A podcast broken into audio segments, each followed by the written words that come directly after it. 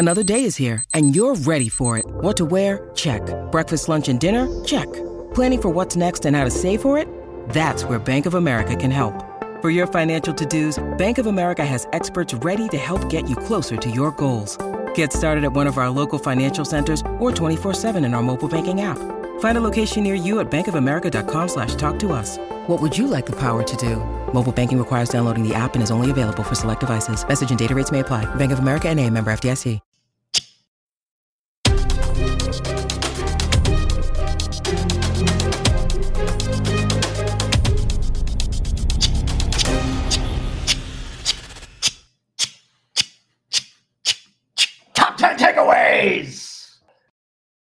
In Las Vegas. We're live. Couldn't be happier. Las Vegas live, drafting, hanging out with the Podfather. I could be happier. I mean, yeah, there was a football game last night. I could be a lot happier. I could be. Uh, I'd, I'd be. I'd be ecstatic if Allen Robinson had uh, had gone off for 100 yards and a touchdown. That would have been nice. 100, yeah, 100, 120 nice. yards, 120 yards a touchdown. Rams win. Cam Akers having a having a, a at least an impressive run of some kind, showing something at some point, some positive yardage at any at any given uh, point in the football game. That would have been nice. I think it's safe to say that uh, Gabe Davis and, and Stefon Diggs are the better duo at wide receiver right now. Yeah, yeah. I think I think. Well, let's see. The, so the, the we're, we're going to be drafting in the uh, the FFWC main event today at uh, two o'clock Pacific. So we're excited. That's why we're here. We, we're in the main event, baby. Um, Billy and, and Theo and, and the friends of the underworld, they're they're drafting like multiple drafts simultaneously. No, They're going just from one draft to the next to the next. uh, FFPC, FFWC, NFFC, da da da da da. And we're like, we're like, we're in one draft. it's like, yeah. So we're not going to be as seasoned as these vets, as these. Uh, but uh, luckily, uh, guys like Billy, guys like Theo, uh, do shows and write articles for PlayerProfiler.com. So we have you covered with the the the, the high stakes aficionados. We got to get right into it. Last night, uh, Cam Akers was uh, a zero, literally a zero uh, in the box score, and uh, did not uh, look good. But then again, remember, okay, so anyone that says, "Oh, Cam Akers, he looked terrible," well, Matthew Stafford looked terrible, and Allen Robinson looked terrible, and the only one that didn't look terrible uh, on that offense was Cooper Kupp. So let's just put that in context. I think Darrell Henderson looked better than we expected him to look. Cooper Kupp looked great, yeah, and everyone looked terrible. Cooper Kupp was. I mean, he he didn't he didn't miss a beat. He didn't miss a beat. He's pretty incredible. he he might do it again. I mean, it was always a little ballsy to take Justin Jefferson over Cooper Kupp. That was always a, a- bit of a, a, a, uh, you know a projection. Upside though, I think there's upside. I, I get it. That's what I that's think, what you're going for, right? I think the larger point and the, the biggest takeaway here is that in the first five rounds of a draft, you can't be shooting exclusively for upside. Yep. right? You can't be drafting J.K. Dobbins in every league, right? Because if you were doing that, if you were just if you were just drafting on pure upside, like the molecule of upside, and ignoring everything around the, th- these players, you'd be drafting Akers and Dobbins in every league, and that's not the way to use precious draft capital. And I, I would argue that the if you actually do consider your early first round draft capital precious, you would have just gone with the chalk pick, gone with Cooper Kupp, and not overthought it, and gone with Justin Jefferson. And last night, you're, seeing why. Billy Muzio actually had Stefon Diggs ranked ahead of Cooper Kupp, which was a hot take at the time. It's looking pretty pretty prescient because Stefon Diggs is in a much better offense. Yep. So I think the the the, the big the big takeaway is that the Rams offense is not what it was last year. I don't think it's going to be what it was last year. There's no Andrew Whitworth. I think there Matthew Stafford's a lesser quarterback. Uh, the offensive line is not what it was. Odell Beckham Jr. is not there, though he was there on the sidelines looking like a ram. Hey, he got his ring and he's, he, he replied to roster watch. He's like, hey, my, my, my phone line's the same. Give me a call. I'm ready. So So the Rams are not they, they what we though. were hoping they would be. However, it was the Bills. This is the best defense in football. This is by far and away the best team in football. So if there was a game where you give a team a, a complete mulligan and say, "Hey, this was a you know a Thursday night kickoff. This was you know this was a- an island game, special circumstances." We're looking at a team with the ultimate chip on their shoulder that they are absolutely ready to win a Super Bowl this year. They're the odds on favorite in Vegas to win the Super Bowl. If there's one game where you just throw it out, right? Throw out the box score, throw out the performances, you know, moving on, you know, we're on to week two. I think it would be any game where you're facing the Bills, where you're just like, okay, we're moving on, right? Yeah. But we we can't move on because it, Cam Akers was capturing all of the imaginations of everyone on social media, except PFF Fantasy. PFF Fantasy didn't want to use their imagination; they just wanted to copy our meme. Uh, you know, so Aaron Stewart, our head of social media, Shout put out. together an incredible, uh, you know, uh, Cam Akers on a milk carton meme. And then that meme showed up on the PFF account about 20 minutes later, which uh, was not a coincidence. So uh, shame on them and uh, props to Aaron. And Cam Akers' situation is complicated. And I've thought about it very deeply. So what was disappointing to me was, you know, I'm talking to, to Billy Musi, I'm talking to these, you know, these uh, sort of uh, thought leaders and, uh, you know, high stakes uh, savants. And I'm trying to have an intellectual conversation with people last night, which was a mistake. Drinking all day, they're celebrating. Have a, you know, Billy's like 60% exposure to, to, to Darrell Henderson, and he's just victory lapping, and he's not in a, a headspace Yep. to have an, elect, an intellectual conversation. He's not going to have some sort of cerebral discussion about the mechanics behind Why? the touch distribution Yeah. of Henderson versus Akers in real time. I hadn't been drinking much. I was intellectualizing what was happening and I was digging into all the numbers going all the way back to hmm. Cam Akers' entry into the NFL and not just going, hey, I don't draft players coming off Achilles ruptures. Therefore, I was only drafting Henderson. Therefore, I am a genius and we're celebrating and this is a victory time. But- that that that see that isn't that isn't analysis that's helpful to anyone. Like it's it's not like, "Oh, really? Oh, you don't say that the Achilles rupture is a is a difficult injury to come back from." No shit. Really? Anything else? Any other helpful information? No, really? Just gonna just say, oh, no running back has ever successfully come back from an Achilles tear. End of take. Except D'Onta Foreman won people leagues last year coming back from an Yep. Achilles rupture, and he wasn't nearly the prospect that Cam Akers is. 25 years old.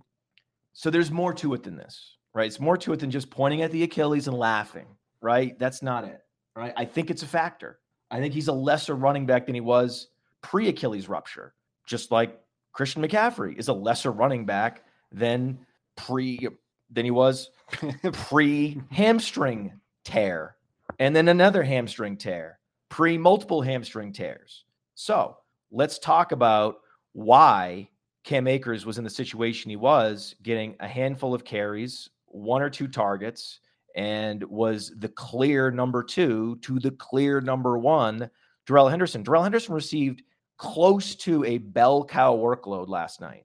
He was he is shaping up to be their workhorse back. He is going to be a fifth, maybe fourth round pick in all high stakes drafts today because we're drafting in high stakes today, tomorrow. He's going to be a no, not He's gonna be a fifth round pick. maybe late third, late third at the earliest. I that that's going to be just a handful of reaches. Some- my, yeah, my- some- more fourth, more fifth rounds I, I, is my guess. And Akers is going to go round 10, 11, 12. The problem with the with the Henderson one is that even though you saw the usage, it was 11 fantasy points. It's not like he was. It wasn't like the week one Clyde, the week one Kareem Hunt, where it was a clear bell cow usage. Like I, I still am. Stafford didn't score any fantasy points. Yeah. Uh, Allen Robinson didn't score any fantasy points. No one but Kupp scored any fantasy points. What we care about with running backs, especially, is usage patterns. This is a very big deal. I am going to be interested in drafting Darrell Henderson if he falls to say late round five, round six, though that's not typically where I draft running backs anyway. He now becomes a full blown dead zone running back, but he's he's at least someone I'm interested in. Like you have to be in, you you cannot follow a Bayesian process and say no. I I was uh, of the belief that Darrell Henderson is a far inferior talent to Cam Akers all along, and therefore I'm I'm going to remain uh, intractable in my position, and I'm not going to draft him no matter what. That that would be silly. What I think happened with Cam Akers is as follows Cam Akers comes into the league, and since he's entered the league, he has not been targeted in the passing game with any kind of volume that would give him an RB1 ceiling. And this is where we aired. We aired in Dynasty considering Cam hmm. Akers a young stud, all purpose back, a full box stuffing, difference making, league winning running back. And when I say box stuffing, I mean he also can be a target magnet. The problem is he was a target magnet with a 10% target share at Florida State. Yeah. His target share was well above the 80th percentile. Yep, 88th. Stud. Stud. It was. Arguably, he was a stud. 75 targets in two seasons, like stud. He was also by far and away their only weapon on offense. He was their sole singular playmaker in what was an atrocious offense at Florida State at the time and was one of the worst uh, run blocking offensive lines in all of college football, mm-hmm. the least yards created in all of college football. And yet he still had a dominant season in spite of those headwinds at Florida State. This is what made the majority of the dynasty community bullish on Cam Akers heading into the NFL. However, when you actually break it down and go game by game, which is what we've done since we saw what happened last night, you you come to the realization that he's never been used in the passing game heavily, and that we all know that the Rams target the running backs at one of the lowest rates in the league. So that the Sean McVay's offense is not designed to throw to running backs, and when Darrell Henderson specifically is active, he's always commanding more targets than Cam Akers. So uh, one of the issues is that when you're doing projections, you have to base the touch distribution on something. And when you don't have a Jonathan Taylor coming back or uh, a, a Dalvin Cook coming back or a Joe Mixon coming back in a similar offense in a similar situation with without major new competition for touches, it's straightforward to simply map the touch distribution from the previous season onto the next season. Well, with Cam Akers coming back this year and Darrell Henderson missing part of last year and no Sony Michel, the touch distribution projection was much more speculative this year for the Rams than almost any other team.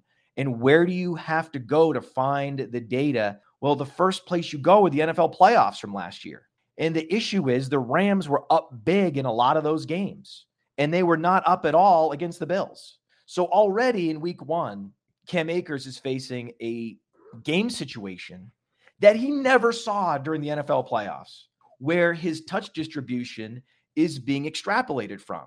So remember, they were up 20 against the Buccaneers early in the playoffs. This was Cam Akers' second game back. He had 24 carries. Sony Michel had one. He salted the game away against Tom Brady. That's how he was used, and he caught three of three targets. But then you start going down the board. You start looking at the, the, the next game against the 49ers. You start looking at the next game. And it's like, wait a second. He's not getting any more than three targets in any of these games. Yes, he's dominating the touch distribution. He's hogging the overall touches vis-a-vis Sony Michel because Sony Michel is also underutilized in the passing game and or simply, you know, lacking the fluidity to succeed in the passing game. And then a funny thing happens. The Super Bowl happens. Yeah. And Darrell Henderson comes back and yes, yes, technically in that game, Cam Akers dominated the touches again, 16 to 7. However, Darrell Henderson had more targets in that game. So Darrell Henderson had a much higher target rate in the Super Bowl than Cam Akers because Cam Akers played more snaps and yet still commanded fewer targets. So, what does this tell you? This tells you that at least at this point in his Achilles rehabilitation, like Sony Michel, Cam Akers does not have the fluidity and space to command targets. Darrell Henderson does. And uh-huh. this was, I think, a, a, a missing piece in a lot of projections heading into 2022. And it doesn't have as much to do with the Achilles as it has to do with the fact that Darrell Henderson is great in space. That Darrell Henderson is a target magnet, and he was operating in that capacity before his ankle injury. He suffers his ankle injury and then comes back at less than 100% in the in the Super Bowl and still commands more targets in the passing game than Cam Akers. So that was a under discussed and underutilized stat split from last year that would give you a window into how these players might be used in 2022. The problem is in none of those games did you see the Rams playing from behind. So we have no idea what a post Achilles Cam Akers versus Darrell Henderson touch distribution looks like when the Rams are coming from behind. We didn't have that data in front of us. We now have that data from last night, and it's telling us very clearly that Darrell Henderson is going to get the high leverage touches in the hurry up offense and in the passing game that equate to PPR fantasy points. And it's not going to be Cam Akers, even though Cam Akers, again, was a target hog at Florida State. Now, as an NFL running back, because there are NFL running backs that did not suffer an Achilles injury Yeah. That were commanding significant targets. Sony Michel, one of them. Sony Michel was a, a super fluid passing game weapon at Georgia. You would agree with that. He, he was a, he was a target magnet and he was explosive in space at Georgia. And then the knee injury sapped him of that explosiveness, and he became useless in the passing game. You know, by his mid twenties in the NFL. That's what happens. And there is a fear that while Cam Akers is still nimble and he's still nifty with great vision, that the Achilles has robbed him of his ability to be electric in the passing game, just as D'Onta Foreman was never and will never be electric in the passing game. And we really haven't seen a running back. If you really want to be specific about what it means to have a successful Achilles rehabilitation and return, a successful fantasy season post Achilles rupture, what that really means is what we haven't seen is a running back be truly successful in the passing game for a full season post Achilles rupture? That is an open question. And having never seen it, we should not have projected that for Cam Akers this year based on his track record at Florida State and his first year in the league pre Achilles rupture. So that would be the lesson learned. That is the takeaway. And it's a little more complicated, just a little bit. It's it's a little more nuanced than just, oh, the guy had an Achilles rupture and he's dust before that and looking at his entire career, he's had one game with four targets. And I think that in itself, and you look further down, it's like four, three, three, and then that's two, and then a bunch of games with one. And as you talked about in the passing game, seeing that elusiveness, seeing that electric, he had one play last night where he didn't look dusty. He didn't look bad like some people were. The swing uh, pass? uh, kind of, yeah, the swing pass. It's like he showed that there was something there. The problem that I have with the whole thing last night is that August 29th or 28th, there was an article that came out. He didn't he didn't practice for a week or two. Darrell was getting all those reps. So if we really would have read between the lines, we would have known Darrell was going to get the most work last night. Cam's not We- we- Cam's not 100. percent So it's we it's- had John Paulson on. I still think it's really tough to. I'm not closing the book on it, but I, I think it's really we haven't seen them both 100 percent healthy in the same field at the same time. That's what I want to My see. problem is the Rams are not what they were last year. Yeah. They're going to be playing from behind more. They're not going to be salting away leads like they were, giving Yep. Cam Akers 24 carries against the box. That's going to be a much more rare event this year. And therefore, given the game situations that the Rams will likely be in with a degraded offense, it will point to more Darrell Henderson work in the passing game. And those are he's going to stack PPR points doing that. That's why he's an attractive option. He is also explosive. So they had the same 40 time coming out of college. It's just that Darrell Henderson's lower body injuries were not as severe as Cam Akers the last few years. So you would argue, just looking at the injury track record in their 40 times, that at this point in their careers, Darrell Henderson also more explosive. So that was the argument for Darrell Henderson was that he's probably more explosive at this point, and he's been better at commanding targets in the passing game the last couple years than Cam Akers, all else equal. That was the case for for Darrell Henderson. That is numbers based.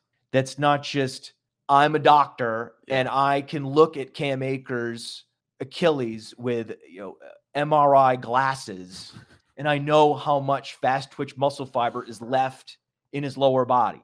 You don't know that. Nobody knows that. But what we do have are hard numbers Yep.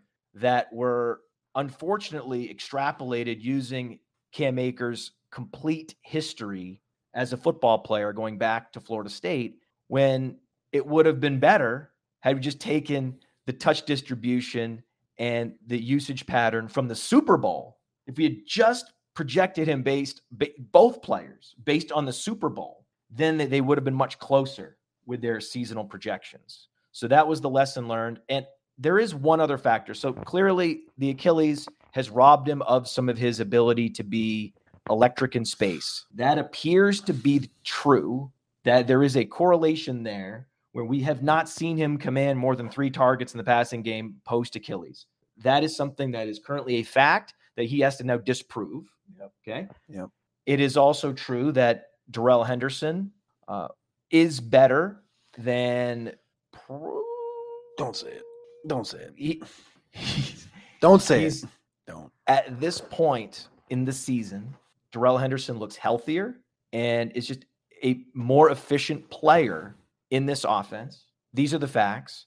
But yet, even thinking about this deeply, it doesn't fully explain what happened. So this was this was my dilemma. This is what I've been thinking about for hours, hours upon hours since since literally during the game and after the game. Literally, literally. I barely got any sleep. I can vouch for this. I think there's another component here. I think it's even more complicated that there is some behavioral issue that may also be driving this. I think it's layers of complication here. And I think that it's also possible that Cam Akers is not the team culture fit that Darrell Henderson is. And that some of this was dictated by the team. That it's, and we don't know this. We don't know what's happening behind the scenes. We don't know who's working out. We don't know who's putting in the time in the weight room and who's not. We don't know who's focusing on the details in practice and who's not. We don't know who the players think is the, the dog versus not in the locker room. But I, I do believe the locker room spoke up last night and said, Darrell Henderson's our guy. For whatever reason, whatever happened between the players, between the coaches over the last couple months, behind the scenes, I believe there, there was some breaking point that would lead to such a heavily skewed distribution of touches. When I even post Achilles, I don't believe that the the talent differentiator is that big. The differential between Akers and Henderson is not great. It's not that wide based on what the touch distribution would have suggested. So I also believe that there's something else happening behind the scenes that's throttling Cam Akers' role. Is that possible? It's possible. I the Florida State, I guess you'd say, you know, locker room of the last five, six seasons, like everybody knows Florida State hasn't been the same team. There's been a lot of knuckleheads come out of there. I don't I don't think it's out of the question for Cam Akers. Um, I've always looked at him in the same light as a Dalvin. Dalvin, I think, had a little bit of issues coming out. That's why he was a later second round pick. Cam, second round pick, both injury prone guys. So um, I hate to put that on people without like knowing for a fact, but I think uh, it is something you can think about in an offense like this, where it, it, it just seemed to me like go back to last year that this was a guy that Sean McVay loved and the team loved. And then it's just to see where it's come from now. And that's why I'm, I'm 24 carries in his second game back. That's what, and they pushed him like you talked about this last year a lot. Like he's going to come back. We thought he was going to come back. We saw the training videos. We saw Sean McVay vouch for him.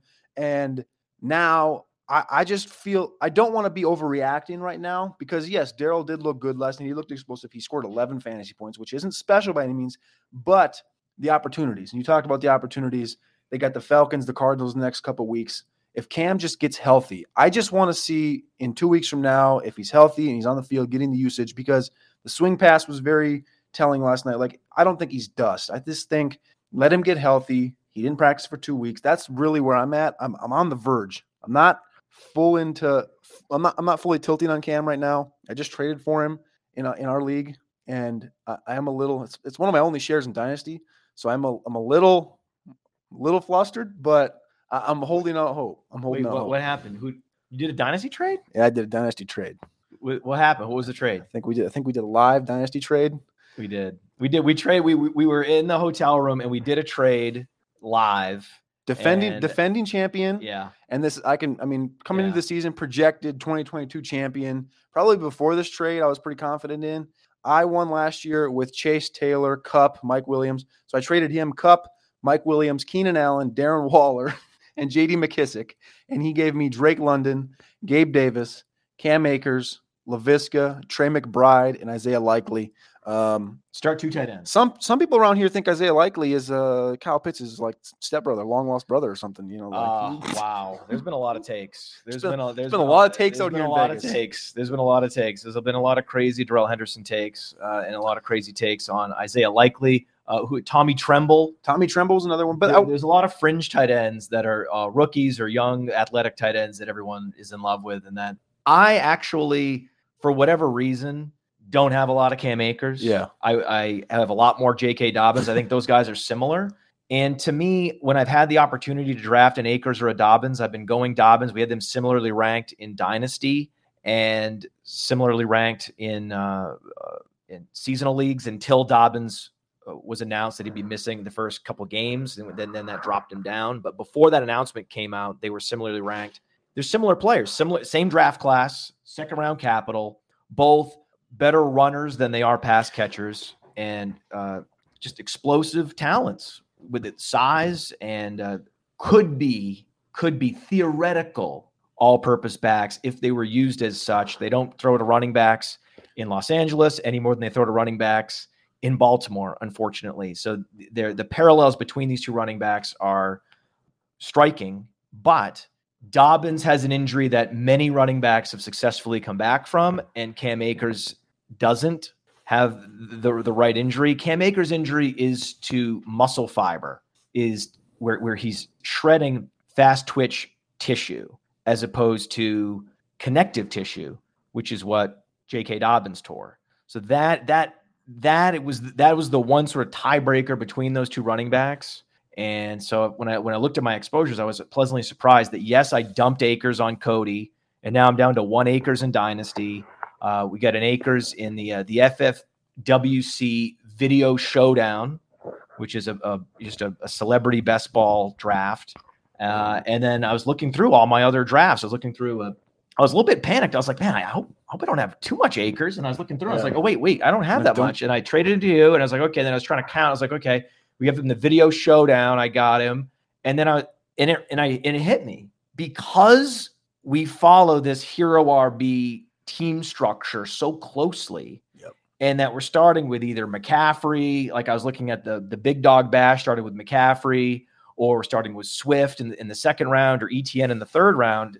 You look up and it's like, oh, because of hero RB, you're not drafting a lot of fourth, fifth, and sixth round running backs, whether it's David Montgomery, whether it's Cam Akers, whether it's J.K. Dobbins, even James Conner, Ezekiel Elliott. I just don't have a lot of those guys. And, and I'm sure some of them will be good. I mean, not every dead zone running back flames out like Cam Akers did, but it's interesting how the team structure that we promote protected most people from having much Akers at all. Yeah. So that's cool. That worked out. That's why I wasn't, uh, I, I was more looking at the Akers usage intellectually as opposed to emotionally.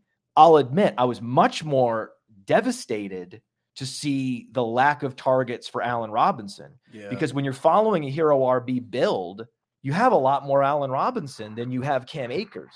Yep. So that's the thing. In the fourth round, we're going Allen Robinson over Cam Akers. We're going Terry McLaurin, uh, Brandin Cooks, uh, Darnell Mooney, Amon-Ra St. Brown, going with those guys over Cam Akers in, in the fourth round, especially earlier. And I, I know Cam Akers has fallen to the fifth and sixth round uh, in recent weeks, but that protected us, did not protect us from Allen Robinson. And my fear is that Allen Robinson may be a lot closer to dust than Cam Akers. That Cam Akers is now, at the very least, the handcuff to the primary back for the Super Bowl champions. And he does have an all purpose skill set if he somehow finds himself in a situation where the Rams are down and they have to, dump the ball uh, to the running back out of the backfield. Cam Akers can definitely do it. He showed at Florida State he can do it. So Darrell Henderson's not going to last. His fragility rating on the injury finder is way too high for him to last in a bell cow role Yep. for a full season. So I'm still going to be drafting Cam Akers. I, I'm not heavily exposed to him, so I'm going to be drafting him in any drafts that that that I that we have for the next couple days. Uh, we're open for business drafting Cam Akers in the double digit rounds tonight. I will not be drafting Allen Robinson. We already have too much Allen Robinson exposure, and whether it's Dez Bryant, whether it's Dwayne Bowe, whether it's Demaryius Thomas, some of these big explosive wide receivers don't actually make it to age 30 as efficient wide receivers in the league. It's possible. It's possible that because he was never that fast to begin with, his straight line speed was always in the four sixes, like Dez Bryant. It's possible that Allen Robinson has uh, not been adding lower body muscle explosiveness over the years and has has let himself go and that last year was actually a major red flag and it's actually a bigger mistake i think to draft Allen Robinson coming off a red flag season in the fourth round than it is to have drafted uh, Cam Akers in, in round six or seven, or to draft Cam Akers now in, in the double digit rounds. I think that's fine because at that point it's all upside. Yeah. But when you're looking at Allen Robinson in the fourth round with precious, Yeah, you know, that's- top five round draft capital, that is precious. You cannot just shoot 100% for upside. It's too cavalier. Yep. And being so dismissive of what was a truly abysmal 2021 season where we saw a, a, a cratering of efficiency and to just wave that away as, oh, well, that was Matt Nagy. Oh, well, Bears oh well Dalton, oh well Fields, and just just sort of you know wave a hand at it and say no, this is the, this is the Allen Robinson I remember from the Jaguars who had that 1400 yard season. He now has a quarterback for the first time in his career. We should just focus on that. When there are other wide receivers that have no red flags on their profile that are in their prime, Mm-hmm. right? When you have a Terry McLaurin who is as risk free as a fourth round pick as you're going to find, to go Allen Robinson in the face of last year's complete implosion showed a, a cavalier drafting that is going to come back and, and, and haunt me personally, I think, Yeah. and Billy. I mean, Billy. Billy was more bullish on Allen Robinson. Yeah. Partly is this is a little bit of cope here because Billy fueled my love for Allen Robinson. And then I talked to Matt Harmon and he loves Allen Robinson. And then it's just this perpetual feedback loop of love. And I'm and Billy's like, oh, I'm thinking about putting him in the top 10. I'm like, holy shit. You know what I mean? And then I talked to Matt Harmon. He's like, oh man, one of my favorite receivers. I'm like, oh my God. And the next thing you know, I'm like, oh, push the button on Allen Robinson every time. And And that is not anyone's fault but mine. but I just want, I'm not alone in my fears that Allen Robinson is not what we were hoping he would be. And, and the fact that it was a hope and not definitive like a like a McLaurin or like a Mooney or like a Cooks tells you that that that, that was a process-based mistake. I'm not here to, to watch someone victory lap around the casino on Darrell Henderson because oh I turned the card over and I got the result I wanted. Though that's fun, I'm more interested in the process and learning lessons for the future and how to prevent a, an overdrafting of an Allen Robinson, an overdrafting of a Cam Akers in the future. And the Cam Akers situation, very complicated, not nearly as straightforward as, as anyone on social media wants to make you believe it is. Allen Robinson may be much more straightforward and much more embarrassing. I, I, I will, I will, I want to just pause it in, in between there because yes, did I, do I think we maybe pushed him up a little too high? He's going in the third round a little bit in FFWC, fourth round commonly. I would take him. Mm-hmm. And you're talking McLaurin and Mooney, guys that we know are number one in their offense. They're guys, just locks. guys, They- locks, locks. This is the Early round draft capital is precious. But but the thing is, Allen Robinson's the number two in that offense. We saw last night they had they lined up against two rookies, Kaiir Elam, first round pick, Christian Benford, sixth round pick at Buffalo. They should have both walked the dog on these guys, right? This is crazy. And, instead, and this instead- is why I'm conf- this is listen, why. listen, listen, listen, listen. This is why I'm pumping the brakes a little bit because they were in comeback mode, and all Stafford did was look at who Cooper Kupp, 15 targets, uh, Tyler Higbee, 11 guys that he was guys that he feels comfortable with. Next week they get Atlanta, right, and they're gonna have AJ Terrell, they're gonna have Casey Hayward, Isaiah Oliver. This is gonna be this is actually This like is this- terrible. This, is the best. This is the best corner. This is the best part of the Falcons team is these defensive backs. So they're gonna force them to throw the ball to everybody else.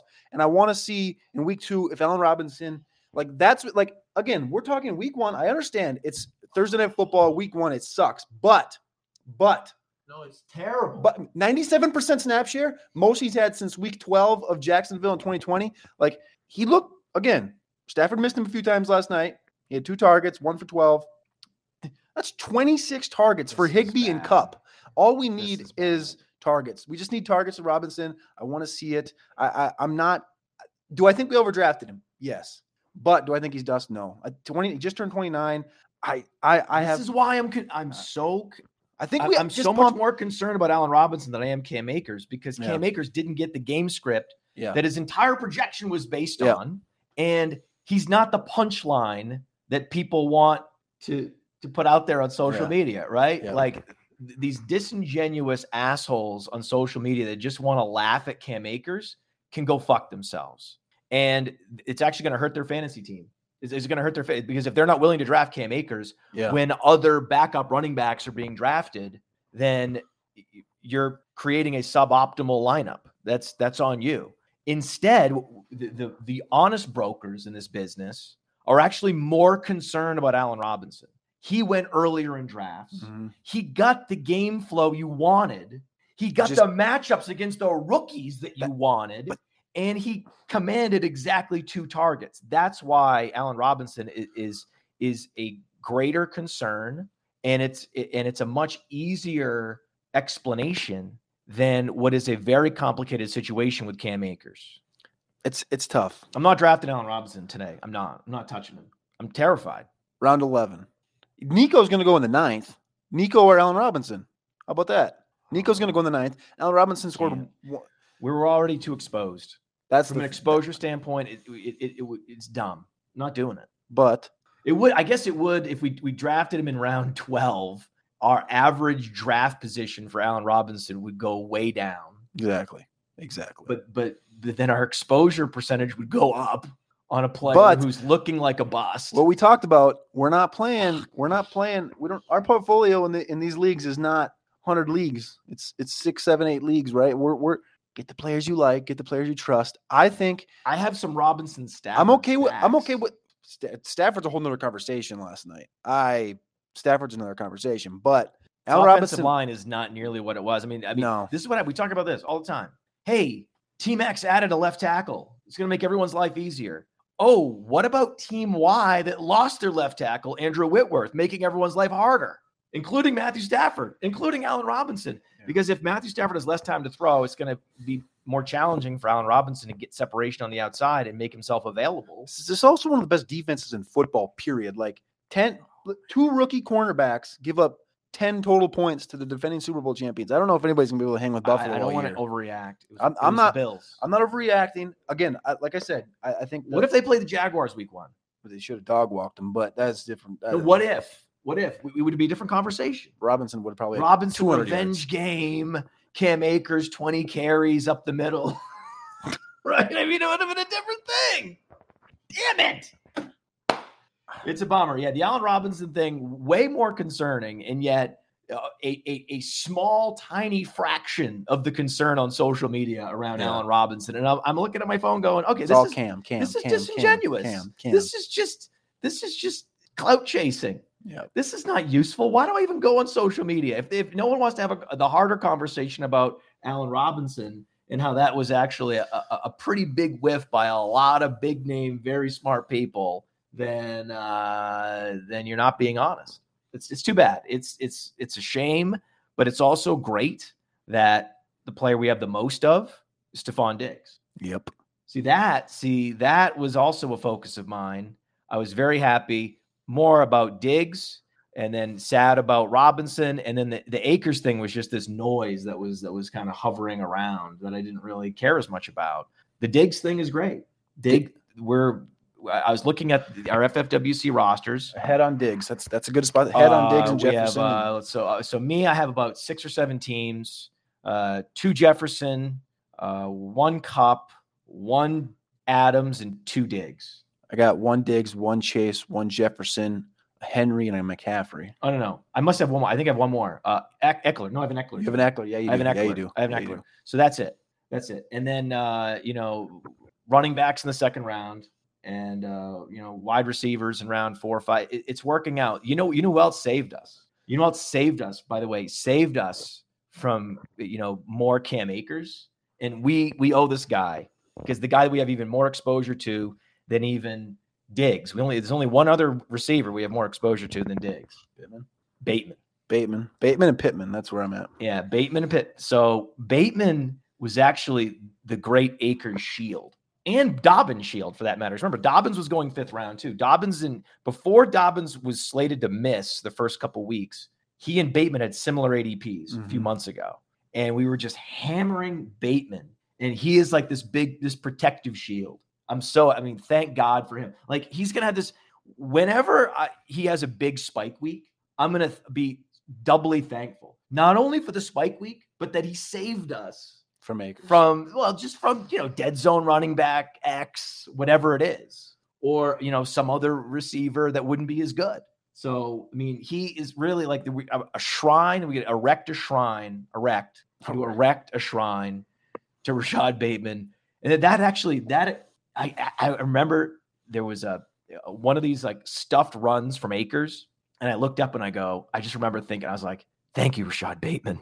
I remember thinking that. I was like, God, thanks for shot. Like, because I've I, I've had I, I I was tempted to take Akers in a bunch of different drafts, and then I remembered stick to our hero RB build, and there and and don't for, don't forget to draft Rashod Bateman.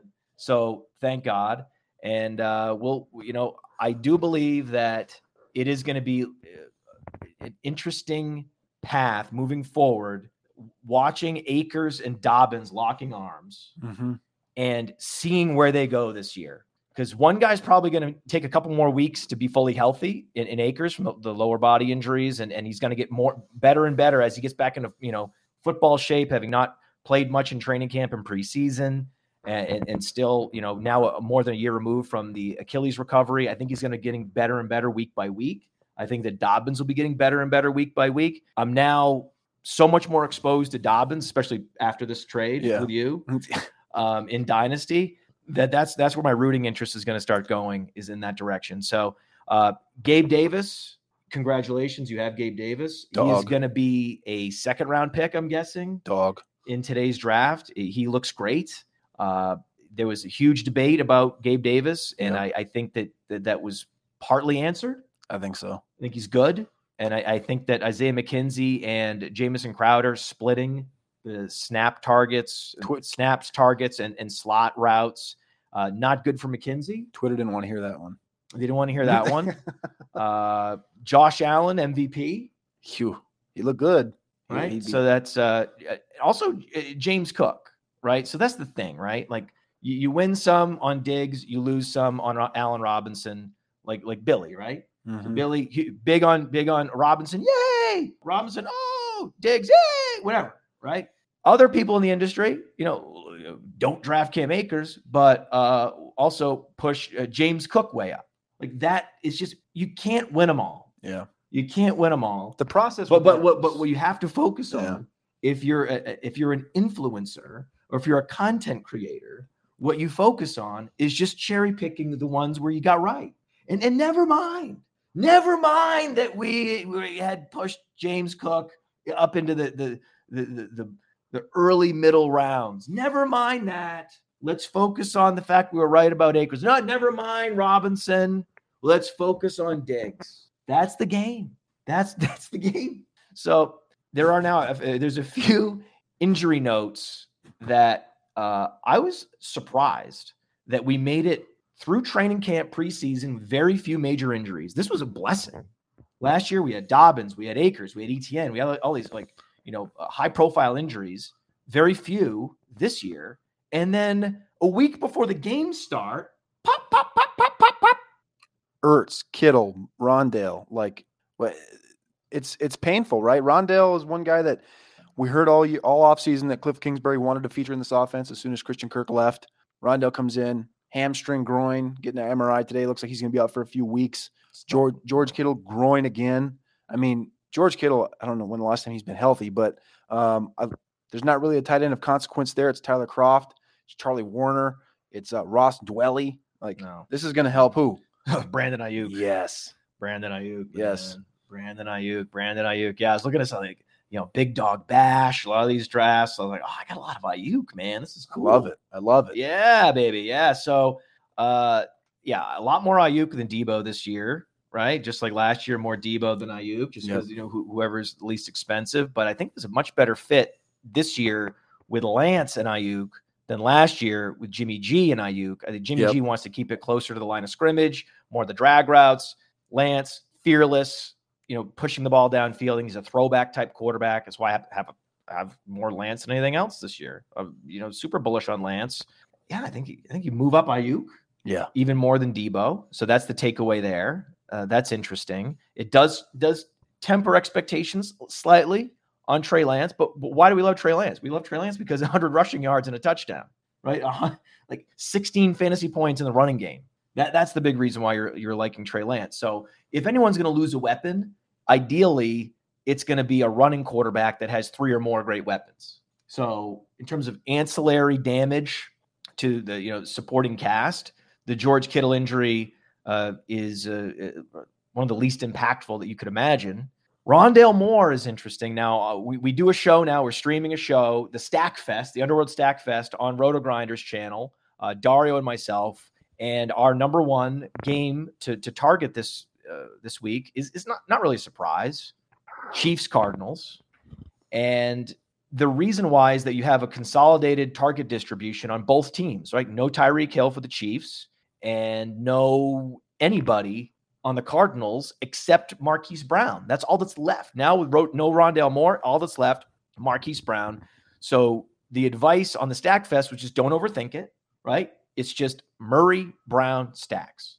Be prepared for a 30 plus point game from Mark Marquise Brown. It's, it's get ready. It's crazy. Just get ready. Who else is out? Who is it? Greg Dortch and AJ Green Andy Isabella. and Andy Isabella and Max Williams. So in deep dynasty leagues, stash Andy Isabella. Andy Isabella had a great camp and he's persevered. He was this close to being released a few times because he's also this tall. Him. Sorry. Sorry. He's fast though. So I immediately went out to all my dynasty leagues and and and, and added Andy Isabella wherever possible. So that's the that's the dynasty advice. Andy Isabella runs a four three, and he's he's, he's gonna get what, three to five targets and, and, and- could break for a long touchdown. So that's interesting. I think this what this will do. Also, this will uh, bring down Hollywood Brown's target depth. They're not going to run Brown on as many deep patterns without Ertz, without Rondale Moore underneath. They're gonna they're probably going to run more short and intermediate routes just to get the ball in Marquise Brown's hands. That means more deep routes, more uh, sort of double moves out of the flanker position for Andy Isabella. So that's interesting. But don't take your eye off the ball. Just Murray, Brown, Brown, Murray, and then uh, Eric Beimfohr likes MVS as the run back. He thinks this is an MVS week. Uh, Cardinals have weak cornerback play. So if this is the week, it's like MVS tends to disappear against uh, elite level corners, but against weak corners, MVS, that's when he has success. He can get separation, hopefully squeeze the football. And so this this could be a Mecole Hardman week. You're going to have some exposure to Hardman in your stacks. You're going to have some uh, even more exposure to MVS as well as Juju, as well as as Kelce. You're just going to we're going to game stack this one. There's less concerns that this one's going to shoot out, and Vegas is is telling us this. I mean, the, the the game total's the highest for this game than any other game, even higher than Chargers Raiders, because Vegas also knows that there's a there's a big mismatch with the Chargers defensive line versus Massive. the Raiders offensive line that could drag this game down, that could prevent the Chargers from being able to sustain drives, that could prevent the Raiders from being able to sustain drives. So for that reason, I uh, I- I'm more confident in a shootout between Chiefs and Cardinals, and then with the, with the consolidated target distribution, that's why in DFS that is the best game stack on the board. Don't overthink that one either. Uh, and and it's it, it, it's all just more Rondale, more Fallout. It, it makes it even more attractive to, to stack that game and, and play Hollywood and uh, Murray in DFS, and of course in all leagues you're going to play them. Uh, another injury that is interesting to you anymore? I, I I think it was just the the the Arizona and the San Francisco one with Kittle and Kittle Rondo. Those were the two biggest ones for me. Did I miss one? What about Alexander Mattison missing a game I don't. I don't. Due to personal reasons? I think you know what that is. he's disgruntled. He- They they've talked about the possibility of trading him. Why would they leak that if he wasn't disgruntled? This could be similar to what's happening with Cam Akers, where there is locker room friction, there's player coach friction, player front office friction that may change the dynamics of the depth chart. this is a potential issue with Alexander Mattison. We brought Alexander Mattison down across the board in all our rankings for this reason and boosted Tykevius Chandler. Ty Chandler. Ty Chandler. So we're looking fringe players to add to stash in dynasty or very deep leagues. Ty Chandler at running back, Andy Isabella uh, at wide receiver. You, you know who could use a running back right now, like Alexander Mattison? Team we watched last night, the the Rams, or not the Rams, sorry, the Bills, the Bills, the Bills. Zach Moss, fumble. James Cook, I mean, not looking good. Devin Singletary now has a lock. Singletary's that Singletary. They love job. Singletary, but I mean, that's your only guy. Like, I, I get Cook. I, I'm not drawing Cook off, but fumble last night. Like the dependability, I think, is the biggest thing. And like that team's ready to win now. You have to have a stable running game. If you can go get Mattison for Can I, can I a just fifth, remind everybody? fifth, sixth round pick, even Cam Akers come on, Brandon post Achilles is bigger and more explosive than Devin Singletary.